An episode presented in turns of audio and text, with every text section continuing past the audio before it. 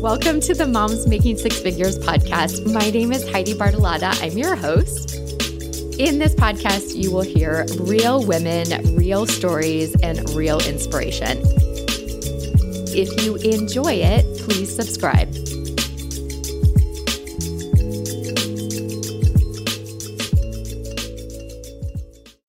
Hi, Moms Making Six Figures. I'm excited to share our podcast today. Jamie, who you get to listen to talk about her journey, is super honest about going into an industry that had nothing to do with her education and some of the ups and downs and the learning moments in that. I just think that you'll take a lot away from this. And then at the end, she wraps up with um, her platform in pageantry, which I think will really inspire you. So, welcome to the podcast. So, thank you for joining me on the podcast today. I'm super excited for this interview. And I would love, so I generally just have women start with their story. And you have so many pieces to your story, which is amazing. But I would love if you would start with kind of your, you and I talked a little bit about your journey to kind of self awareness, maybe would be a good way to say it. So if you would start with that, I would love that. Well, thank you so much for inviting me and having me here today. I'm so excited to be here and to share my story and my journey. Um, yes, it has been quite the journey, as we all have a journey in life, and we all learn from our mistakes and have lessons that we're here to learn. Um, growing up, I loved to play in the woods, loved to explore, get dirty, be adventurous. And uh, as time went on, I realized I was trying to check boxes for other people and fulfill other people's wishes that they wished for me. Mm-hmm. And that became a little hard. and I realized it wasn't my favorite thing to do. And when I was 21, I was in college and my mom died suddenly. And I would find out very soon afterwards that I was pregnant with my son. And um, going through the grief process, as well as having my son, I became lost and I allowed, again, other people to start living my life for me. Mm-hmm. And I wasn't always making the best choices. Um, and that wasn't until about five years later I was able to grieve properly and process the loss of my mom. And through that process, I was able to learn to love myself and, you know, the color of my skin, the curl of my hair, the mm-hmm. curves of my body, and know that I am enough the way I am, the way that I was made. And it's amazing though, because you that's really young actually. For for a lot of women, it will take them a much longer journey to get there. So heartbreaking that you lost your mother, but in that it's a huge blessing for you. I'm sure that you've realized that now. Everyone's journey is different, and that's what makes this world so beautiful is that there is differences and a variety because mm-hmm. if everyone was the same, that would be so boring. Yes. It right? so boring. but yet we compare ourselves to people all the time. Like we're supposed to be the same for some reason. For some reason. I, you know, I think social media sometimes plays a part in that. Mm-hmm. But, you know, understanding and realizing that there's more than what you see at the surface and realizing and knowing that there's more to everyone and there's more to everyone's story. And once you love yourself, you're able to love others around you and the community around you and be a better human and just be a ball of light that attracts just the best energy because that's the energy you're putting off. Yeah, so true. It's so funny because you and I talked about that when you walked in this morning about social media being such a like a lie, really, even for those of us that try to be super honest on it, it's still just this tiny little fraction of who we are. And yet, I think sometimes um, we look at it and we assume things, right? Yeah. Yes, so. for sure. I think um, as a role model, as a young woman in our community.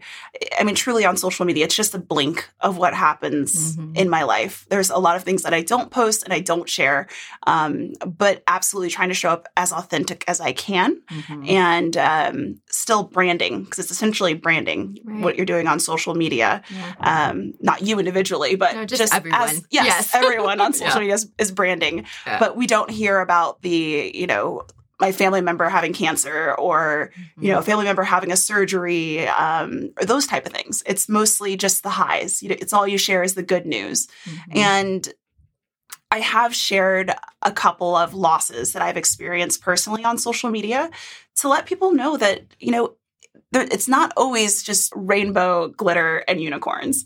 There's highs and lows that come with life. And those are the amazing lessons that we learn and that make us better moving forward. So we can be just an all around better human. Yeah. Let's, so let's take that and talk about your highs and lows in business because you are a very, very successful business owner. And um, one of the things that I would love for you to share is how did that journey happen? Because again, I think a lot of people will look at it and think, oh, well, she was just naturally gifted or she's just naturally this. That's why she's had success. So I would love for you to share some of that path for you. Absolutely. So let me start with that I have two degrees that I do not use. two college degrees I don't use, um, one in geology and uh, a master's in secondary education. Um, I'm happy uh, for the for the journey that it took me to have those degrees, mm-hmm. um, but also I'm sure as many as your guests or listeners might be aware of or viewers is that there's there's debt often associated with uh, with student with with going to college. Uh-huh. Um, most yeah. of us aren't prepared for that, and I was definitely not in a position that I was prepared for that.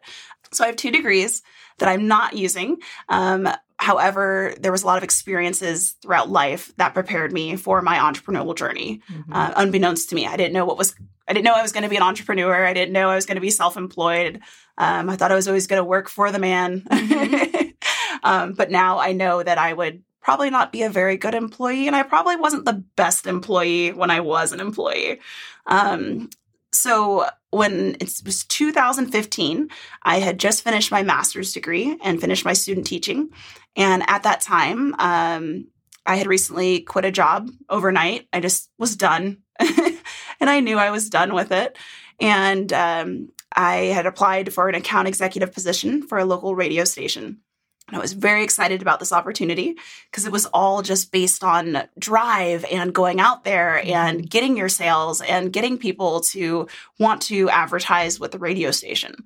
And I was honored and excited and finally I felt like I had a big girl job. Mm-hmm. And it although it was a job, it had a lot of flexibility and freedom.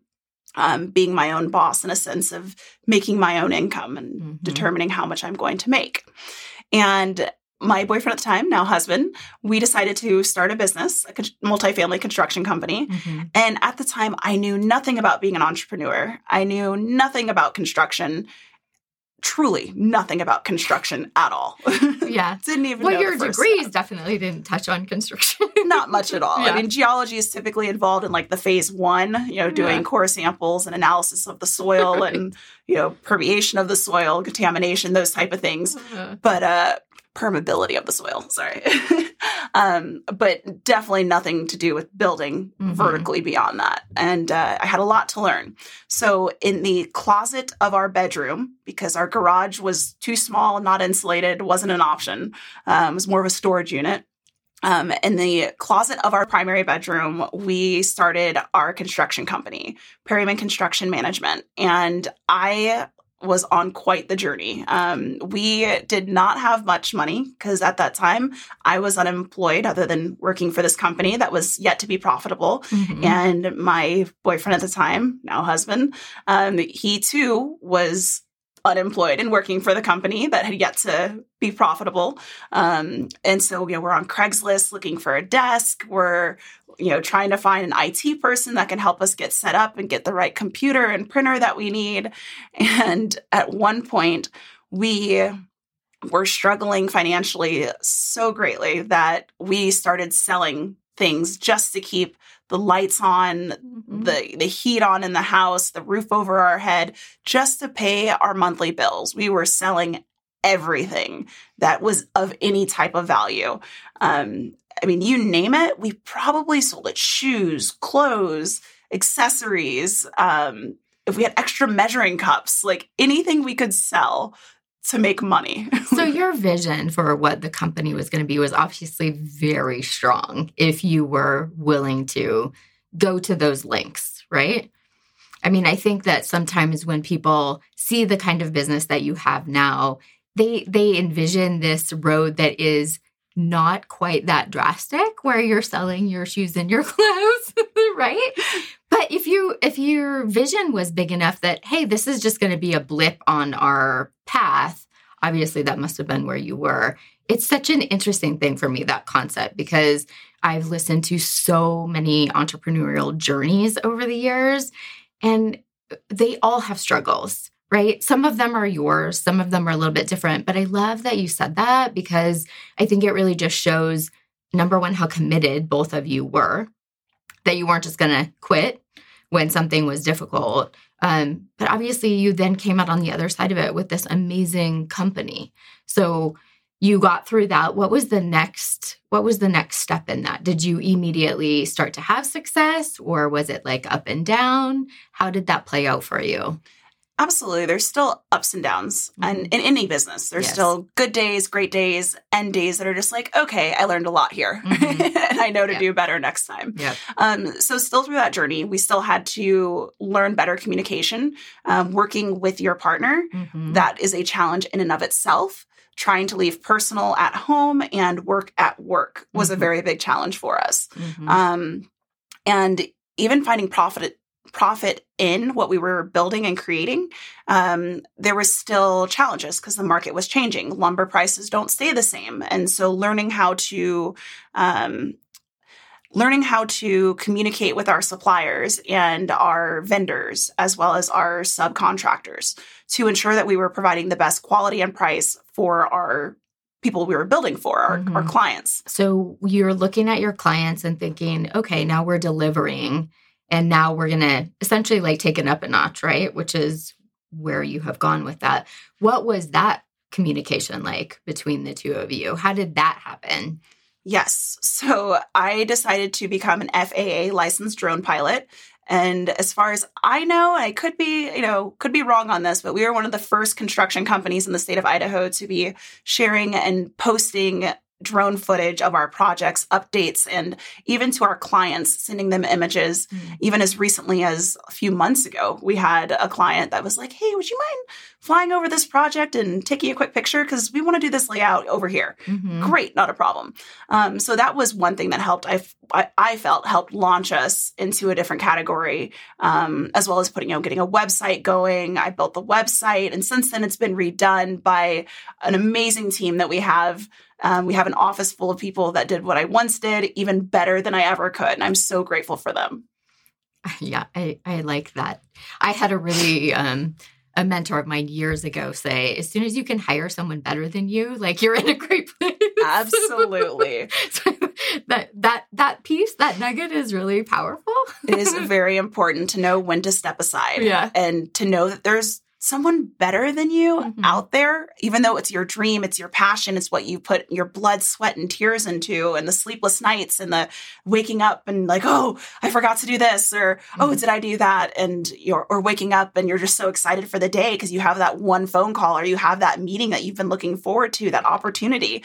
It's the things that people don't see mm-hmm. that makes this journey so much fun and so mm-hmm. interesting.